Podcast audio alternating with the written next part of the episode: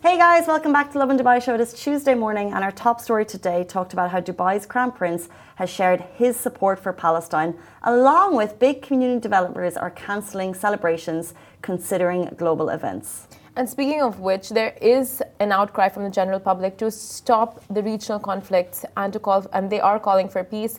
War is not a joke. That is the general consensus right now. And uh, no matter who you speak to, uh, from which part of the world, they're going to be saying the exact same thing stop the ongoing conflicts and just have a ceasefire. That's basically it. And speaking of, you know, the community, we also spoke about the Indian community coming together for Navratri celebrations, big religious uh, festivities going on at the moment. Today is the last day, but we saw a week long of just uh, the community coming together, celebrating with their friends and family, a very joyous occasion uh, for the community. We also spoke about traditional and non traditional events taking place. For example, a camel beauty pageant is coming, and we got the lowdown on the Dakar rally from an Irish man who's planning to participate in the January event. Take a listen. Good morning, Dubai. Welcome back to Lovin Dubai show, where we go through the top trending stories that everyone across the country is talking about. Our top story yesterday Dubai's Crown Prince shares his support for Palestine. We'll also be talking about how war is not a joke. There's an outcry from the general public to stop regional conflicts as they call for peace. Moving on to another story, a camel pageant is coming to the prize money tune of 60 million dirham. We'll talk all about that and the Indian and Hindu expats in Dubai come together for auspicious Navratri celebrations. More deets on that as well. And uh, later on in the show, we're talking all things motorsports and the Dakar Rally with Oran O'Kelly. He'll be with us after about 8.50, I would say. There's no sound on Instagram. You guys are messaging in. Can someone come oh. and check that, please? Good no morning. audio, no voice. Okay, we are we're working on it. We're working on it. Thanks. We could just mime. On today's news, um, Nats is on the case. Even okay, if we're just fixing the audio in Facebook. Can you no give us sound, a shout out hear. that you can hear us? That would be spectacular. I think we get the most engagement when there's no sound. That's so true. Okay. We can't hear you. We can't hear no sound. No, I think the we. Okay, guys, can you all hear us now? There's a problem with the sound. No sound. Still no sound. Technical no, issue. Like the, We're currently the attending. green things yes. aren't coming up. Yes. It is. It's on the backside. Oh. Ah. Should we just take it out? Take it out again. There we go. It's better okay. now. Someone says it's better now. Welcome I can hear now. Welcome back. Someone saying good voice, Simran. Therefore, I believe you can hear her. Good. We are back. Yes. It's Tuesday morning and we're about to start the show. Thank you so much for your technical feedback. We really appreciate it. And Natasha and Massa for running in to help us. Thanks, guys. Okay, so you might have missed our top stories, but we're going to run into our uh, top story of the day now. Dubai's Crown Prince shares his support for Palestine. So on Sunday, his Highness Sheikh Hamdan bin Mohammed bin Rashid Al Maktoum, Crown Prince of Dubai, shared a message of solidarity with Palestine. His post followed President Sheikh Mohammed's plea for an immediate ceasefire in Gaza. So basically, the Instagram story featured a photo of the dome of the Rock Mosque in Jerusalem's Old City with the Palestine flag waving in the background. The caption, translated from Arabic, conveyed a heartfelt message Palestine, oh God, be their mercy and strength. Uh, many people um, are questioning events at the moment in Dubai, whether they are ongoing, whether they'll be postponed, and more events have been cancelled or postponed, with Nakheel becoming the second major developer to announce the postponement of events. Nakheel's community management team referred to the current global situation and the impact of this on our global community as the reason for the cancellation. Nakheel said they know many of you were looking forward to these events, so they really appreciate your support on this, what we imagined was a not easy decision. They said our thoughts are with those affected by recent events, and we stand in solidarity with them during these challenging times. It just shows. Um so much strength from all of these developers and the country and the people and the community because you know how much uh, business these events bring in. And we spoke about this yesterday as well. And then the decision to stop it just to stand in solidarity with, with what's uh, going on and the people suffering at these times, it's a massive move. And speaking of which, um, with what is going on, there is an outcry from the general public to stop regional conflicts as they call for peace because war is not a joke. And amid uh, escalating tensions in West Asia due to the ongoing Israel Gaza conflict, the deployment of six Chinese warships to the region has raised concerns and ignited a strong public outcry for peace um, the sorry the integrated supply ship like there's a bunch of ships that have been sent out the naval escort task force and this has been uh, this is part of the people's liberation army pla that's by china and they recently participated in a joint military exercise with oman underscoring china's expanding presence in the region the us also sent out its most advanced carrier the uss gerald r ford and a battle group to west asia in response to latest developments, the public is raising their voices in unison, advocating for an immediate end to the ongoing conflict and calling for a ceasefire. This is in line with the government statements as well. The sentiment is reflected in Hassan Haider's tweet. He basically said, War isn't a joke. It doesn't seem too big of a deal when you're inside your warm, your comfy home, but innocent people are losing their lives. Exactly. And as these global concerns grow, the call for peace becomes more urgent, with citizens around the world emphasizing the necessity to stop regional conflicts and avoid further loss of innocent lives. It's worth noting the UAE's stance on this and their major efforts to promote peace uh, during this trying time. Dr. Anwar Gargash, who is the diplomatic advisor to the president, he went to Twitter uh, and he shared his stance on um, on the developments. He said the latest, the diplomatic endeavours of the UAE, along with the bridges of goodwill and messages of solidarity, offer solace and relief.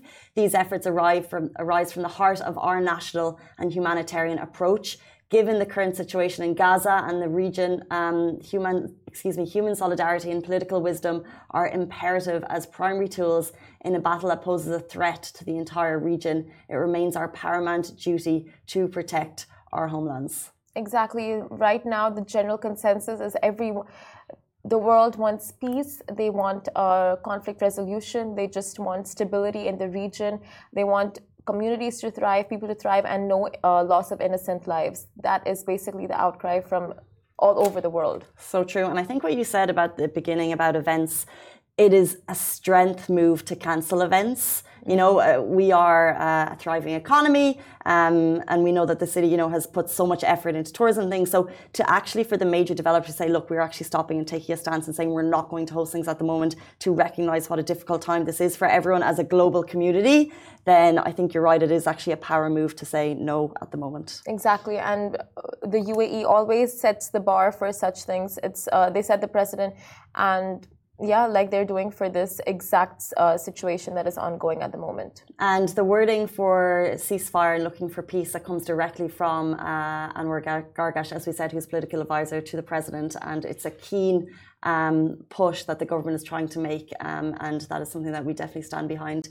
Moving on to our next story, this happens every year, and we're going to deep dig deep dive a little into what it actually means. So there's a camel beauty pageant uh, happening right now. The Masna, which is the camel beauty contest, has been launched at the Sheikh Sultan bin Zayed Heritage Racecourse in Suwayhan, Abu Dhabi, as part of the 17th edition of the Al Dhafra Festival 2023. The first phase of the festival involves tens of thousands of camels from across the Arabian Peninsula. There's about 306. Guys, imagine tens of thousands of camels, 361 rounds, and it focuses on pure breeds um, from different lineages. Uh, and it runs until 28th of October. So the festival highlights the role of camels in the culture and, heritage of the UAE and the GCC countries through camel uh, Mazania competitions held in Abu Dhabi for purebred camel of purebred breeds in various categories. So what actually wins it for these camels? There's a 60 million dirham prize fund up for grabs across all the categories for these beauty queens of the desert. Camel beauty competitions are divided into different categories, as we said, according to their breed, age, sex, and then whether a camel is actually owned by a sheikh or a tribesman. The ideal camel, by the way, if you're ever driving along the road, uh, they have long, straight legs, a long neck, a shapely hump in just the right spot on its lower back. They've got pert ears, impressive eyes framed by upward curled eyelashes. They've got long, droopy lips, and of course, a sleek coat and elegant posture. And yes, they will be adorned with jewelry. I feel like we're talking about my sister here. so true. But this is what they've had to. So true? No, but in terms of like, it sounds like you're describing a beautiful, elegant lady. I guess long, droopy lips. Yeah, but like uh, sta- beauty standards for camels are so Interesting. Because a camel, I traditionally would have thought, oh, this is a beautiful camel. Then you would go into like what are the requirements of a actual uh, you know like a contest winner. Long legs shapely hump eyelashes i mean. No when i saw one of these videos uh, the, uh, like weeks ago and vice made this video on like uh, camel contests in the uae and in the arabian region it just showed like the ca camel winners and it's like they're very different to what I would traditionally think should be the camel winner. So, in terms of what we just said, like per ears. No, no, when they say big droopy lips, they mean massive droopy lips for these camels. Like ah. massively so. And you're just looking at them like, oh, so because of the prize money and this has been going on for years they've had to be very careful on the regulation. It's like if you're going into the world cup they're going to be strict on what's going into the camels. So there used to be and I'm, i don't know uh, if this still happens but there was botox happening for these animals you know yes. to, to provide them with those to accentuate their features but they're really strict on that now and hopefully there's no camels being pumped up with botox. Yeah uh, not just that they also have selective breeding that is uh, like major you know like in terms of finding the uh, breeding the exact uh, you know qualities that, that you want for your camels and making sure because at the end of the day this has been tradition for the longest longest running time. It involves massive amounts of money. And it's the like if you see the visuals of these camel races you will see uh, contestants pulling up in their lamborghinis in their you know really fancy cars and then you'll see like you know the show happening in the desert with uh, your traditional outfits and all of that so it's like such a mix of worlds like tradition meets contemporary, not contemporary, meets modern in such weird, unexpected ways. But it's interesting because someone's saying, uh, that's so fun, can we go? So, yes, and this is actually the heart of culture in the UAE, the Al Dhafra Festival, and this, uh, the Mazna, which is the camel contest, is just a part of it. It celebrates the essence of Bedouin life in the heart of the empty quarter. So it's really interesting, as you said, to just go out and experience it. Um, you're surrounded by towering sand dunes. I think that's also where they have those kind of like the some of the competitions to see how high you can go up on the dunes as well. Yeah, um, they have majlis setups, and they just it's uh, quite an interesting time. Like everyone is just you know like out there with their camels. Uh, it's quite it's quite like a you know like a there's a buzz there's a massive buzz in the deserts right now because of these camel beauty contests but also along with the camel beauty contest there's a lot going on throughout the is it seven or ten days they've got arabian saluki dog races mm-hmm. falconry handicrafts uh, palm fronds weaving and embroidery so actually if you are interested it's an incredible taste of UAE culture. Speaking of culture and how the UAE ho- is home to so many and so tolerant of all, we jump into our next story. Okay, so Indian and Hindu expats in Dubai uh, are coming together for auspicious Navratri celebrations. Now, today is the last day, uh, but Dubai's Indian community recently came together for a week full of vibrant celebrations as they observed the auspicious festival of Navratri. This joyous occasion, held in honor of the divine feminine goddess, marks a time of spiritual significance, self discipline, and a profound connection with the divine. Navratri is a Hindu festival that spans nine nights, usually falls in the month of Ashvin, which is around September October, hence the timing of it all. It's a time for devotees to immerse themselves in rituals, prayers, a lot of fasting, cutting out vices, yagnas dedicated to the goddess. And during this period, it's believed that one can attain purity, salvation, and positive energy by cleansing the mind and soul. Love that so much. Dubai's Indian community embraced this festival with open hearts and open arms. This week was filled with prayers, family time, vibrant traditional dances like the Garba and Dandiya, and of course, delicious feasts. It was a time for people to not only honor their faith, but also to strengthen their bonds with their roots of with each other. And as the music played and the dancers twirled onto the glittering Dubai skyline, it was a testament to the resilience of the tradition and the power of unity. These Navratri celebrations really showcase the rich tapestry of Indian culture and traditions, reminding everyone that even far from their homeland, the spirit of togetherness and devotion uh, continues to thrive. So uh, here's wishing to all those celebrating a happy Navratri filled with love and blessings. Uh, I mean, at times like this, you really do count. Like, you know, you feel so much gratitude for everything that you have. So, you do want to surround yourself with your family and friends and just make sure these uh, moments are just savored. Um, and that's what people all over the world are doing right now. And I feel like with these religious uh, festivals, right, when you go into when you go into it and go like okay what is the meaning of it uh, what is the inception of it like basically it's so similar with all religions right?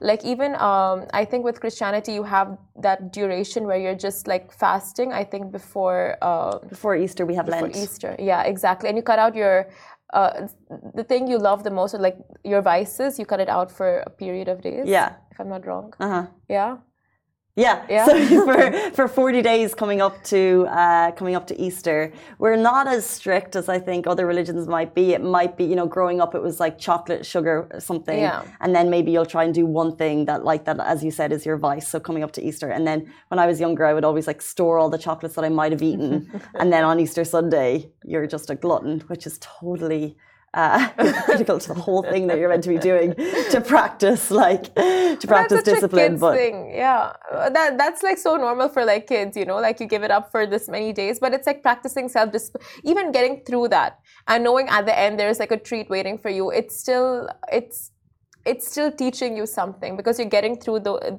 getting through that duration, and uh, that's exactly what I feel like a whole not what I feel like. Uh, all religions have that practice, you know, like for a certain period of time, you give up what you love or you give up something that you like eating, something that you like doing just to practice self discipline. yeah, so true. Yeah. Um, but what you also said, which I thought uh, strikes a chord with many, is how being able to celebrate these family and religious festivals at this time, being here.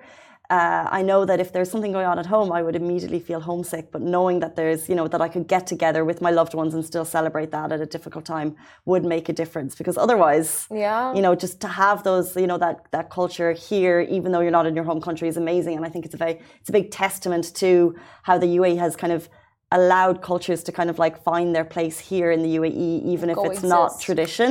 It's an amazing kind of strength of the UAE, I would say. so beautifully said and anyone coming down from any part of the world to the UAE right it's like you are uh, any anytime you move away from your homeland you're skeptical as to like the new beginnings that you're um, you know like getting into but in the UAE it's like even if you're alone you will find your community you will find your people you will find someone with the same interests as you you will find the uh, people celebrating the same festivals as you so you will always find your home here in the UAE So from Navratri, maybe camel racing is your camel beauty pageants is your thing. Oktoberfest, um, you will find it here in the UAE. Someone's saying happy Navrat. Am I saying it right? Navratri. Navratri. You got it. Happy Navratri to you, dear. From Namishi. I'm gonna stop saying that. Why? I'll tell you after the show. I've said it wrong, haven't I? No, no, no. Navratri is right. Like happy Navratri, dear. It's like I love dear at the No, moment as I a term of endearment. I think it's great, but I, I'm it's saying it all the time. Yeah, I know. But it said it here as well. I was just mimicking. it says happy Navratri. Oh, okay. Someone said happy Navratri, dear. Yeah. Okay. Someone's Okay. also saying Botox on animals. Well, wait, yes. Yeah, no. Okay, 850. That brings us to our topic of the Dakar Rally. If you have any questions on one of the most testing motorsport races of all time, we're going to have Oran O'Kelly with us to talk about it right after this very short break. Stay tuned.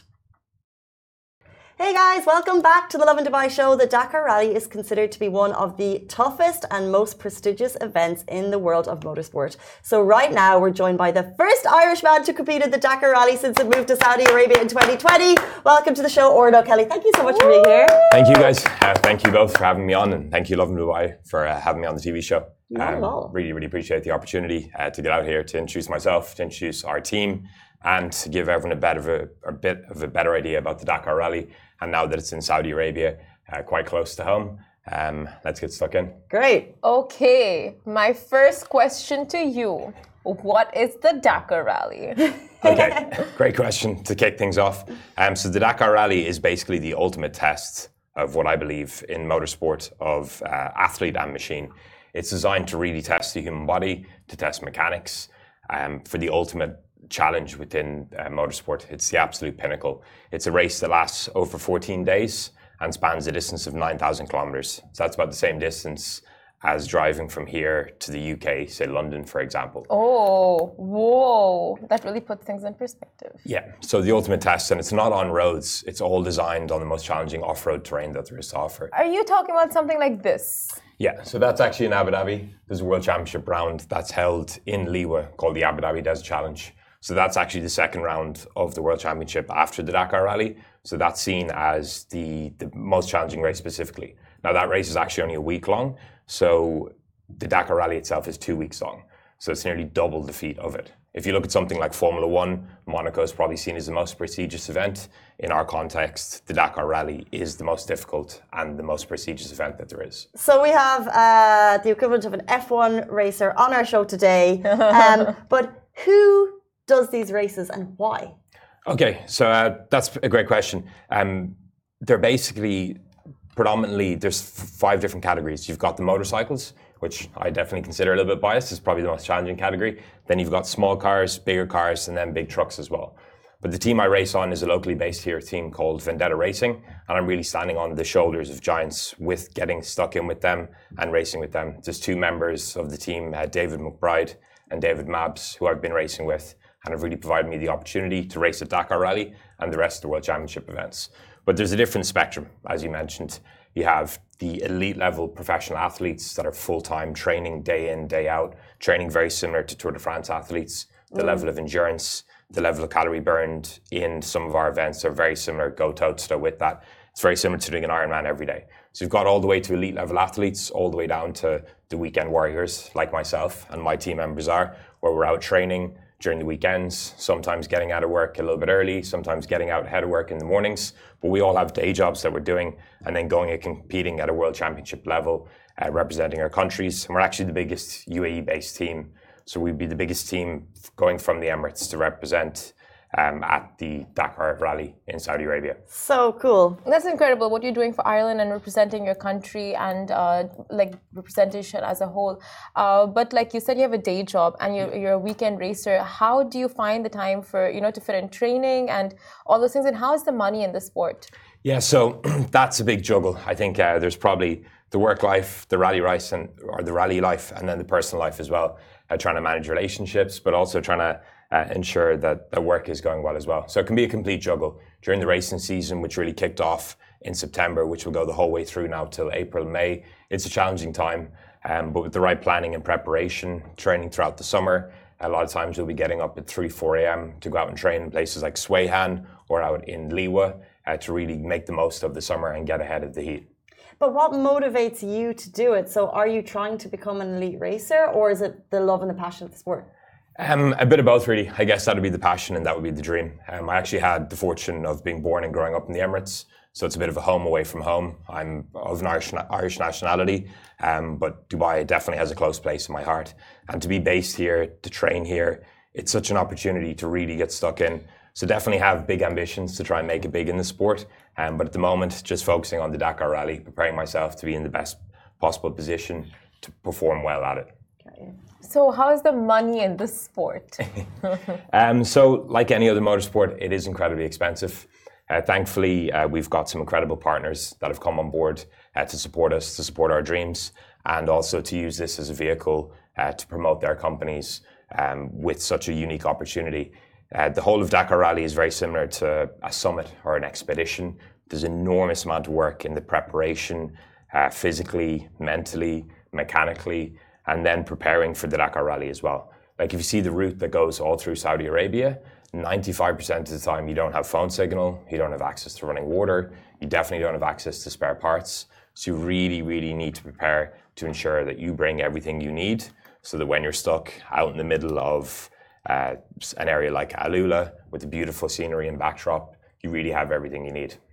So is there like comp- when you win the competition, yeah. like is it large sums of money that you're being rewarded? Yeah. how much if Simran got involved tomorrow and she got the prep, how much could she win? Yes.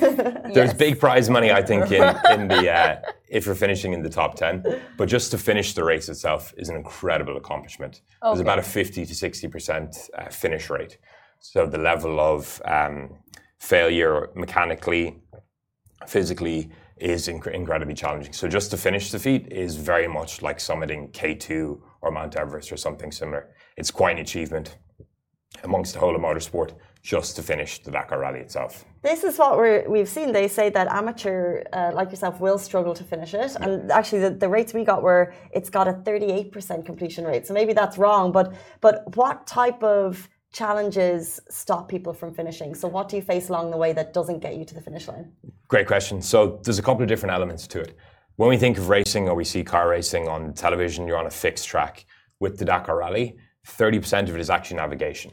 So a lot of times you're out there in the middle of nowhere, beautiful scenery like Saudi has to offer, but you're navigating through a paper scroll. So it's a very traditional old school way of navigating, and that is a huge element in the race.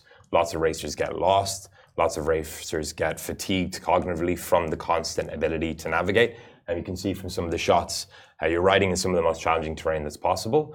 And it's changing constantly. So trying to navigate in areas where you have no context of what way north is, what way south is, what way the tracks are going, can constantly add to that. And you're often racing at speeds up to 180 kilometers an hour. So if you can imagine driving on Sheikh Zayed Road at I think 110 or 120, what it is today, if you imagine an extra 60 kilometers an hour on top of that, oh where you're racing across terrain that's completely unknown, you've never been on it before, and you're never going on it again while you're navigating is almost like texting and looking down. You're used to it, Casey. Come on.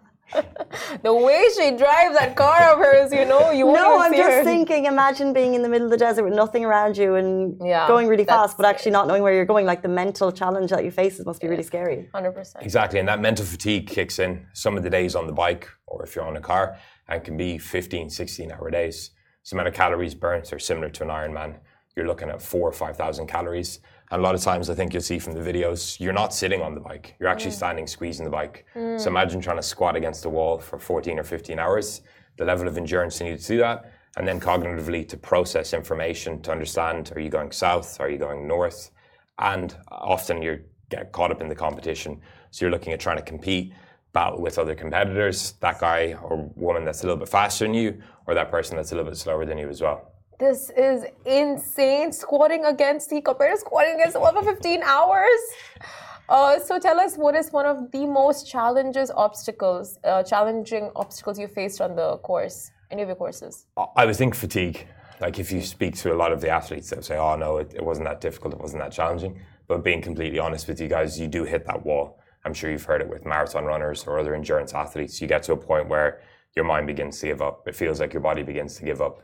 But to be able to continuously push and press on through that is often challenging, but also very rewarding once you can break through that barrier. So the Dakar Rally uh, originally was the route was it was in South America and it was also in Europe and it was cross countries. In 2020 it moved to Saudi Arabia. What were your thoughts on that as a shift and are you happy about it? Yeah, so growing up as a, as a kid in the Emirates, um, the Dakar Rally was always a fantasy and always a, a big dream of mine. Something that I probably put to bed when I realized how the real world works and jobs and careers and everything else work. But then when I saw it move back to Saudi, or move to Saudi from South America, I thought, here's a real opportunity to kind of dig that childhood dream up again and to try and push towards it. So I spent the last three years really preparing to compete at this upcoming Dakar Rally. Last year I went and worked with one of the car teams. Nothing fancy or exciting, was just driving a camper van and cleaning toilets. But I saw it as a recce and prerequisite to what was needed in order to prepare for the world's most challenging motorsport event. But now being in Saudi is, so exciting. Like Saudi itself is an unbelievable continent. I went there a little bit naive, thinking oh, it was just similar to Liwa or Swayhan and deserts, but it's incredibly beautiful. If you go up to areas like Alula or Neom, the landscape and terrain uh, offer something like the Americas. The variation from temperature to climate to natural beauty, it really is something that has to be seen with your own eyes. And how is it equipped to host this kind of internationally recognized uh, event? Um, it, couldn't have been prepared better. When I was there last year, it was like clockwork. Everything was unbelievably prepared. All the facilities, all the support facilities, and transport and logistics. Um, it was like something f- from a different level. I haven't seen anything like that before in Europe or in the Americas, where something is so well prepared and they nearly had a solution to all the different problems that could have occurred. Oh, that's incredible. Uh, you wouldn't really. um I mean, firstly, like these rallies are massive, and then to think that Saudi has really equipped itself to such an extent, it's uh, quite impressive. But you going into these rallies and you're saying you have like a day job, you get so much ad- adrenaline Yeah. when you're, you know, like doing the course. How do you manage to like, you know, get yourself back in the work mindset? Yes, so, so that jump and, and challenge is is, um, is is all part of it really. Like I said before, I think half the battle or even more of the challenge is just getting to the start line, juggling all the different pressures, uh, the financial element to it, the, the, the logistics element to it. Like at the moment, we're organising enormous amounts of equipment to come from Europe. We're deciding whether that gets sent to Dubai, whether it gets sent to the start line in Saudi. So juggling all of that can be a little bit distracting before uh, the race, and then afterwards, it's uh, sort of a snap back to reality you've got to get back into the work mode and everything else. Do you go back to the office like the race this weekend was amazing? yeah, it's a, it's a little bit of an adrenaline dump once you get back and back to reality, but the show goes on. You've got to keep um, keep plugging away at, at work and, and life and everything else. So when is the Dakar Rally actually happening? And if people want to know more about it, how can they get in touch with you? Yeah, so the Dakar Rally kicks off on the 4th of January and it will last up until the 19th of January. But the build up will really be happening in December. And there's enormous amounts of racing here in the Emirates and throughout the region. One of the big, there's two World Championship rounds that are hosted in the Emirates. Um, there's Dubai International Baja, which is part of the uh, World Championship Baja World Cup, which is on the 10th, 11th, and 12th, all kicking off in Festival City here. And then we're going out racing in Qudra. And then there's the Abu Dhabi uh, Desert Challenge, which kicks off at the end of February. And that tails off on the back of uh, the Dakar Rally. But to uh, get in touch and to follow us, and the best opportunity is to follow uh, the race team on Instagram, which is at Vendetta Racing UAE, or my personal Instagram at Oran O'Kelly. I'll be sharing updates in the preparation to show you guys a bit of a behind the scenes as to what goes on with uh, physical preparation, bike preparation, mental preparation, and just the logistics chaos that's going on at the moment, trying to source these products and items from all around the world. So, so cool. Um, not only do we sometimes on the show get an insight into people doing really cool things that we just don't really know too much about. So, there's that. And also, you're going to be the first Irishman to compete in the Dakar Rally in Saudi. So, that's amazing. Uh, that is Oran O'Kelly. Thank you so much for that insight. We really appreciate your time. Thank you, guys. Thanks for the opportunity. Thanks, Dubai. Guys, that is all we have time for on the Lovin Dubai show this morning. We're back with you tomorrow morning, same time, same place. Goodbye from me. Goodbye from me. Bye bye.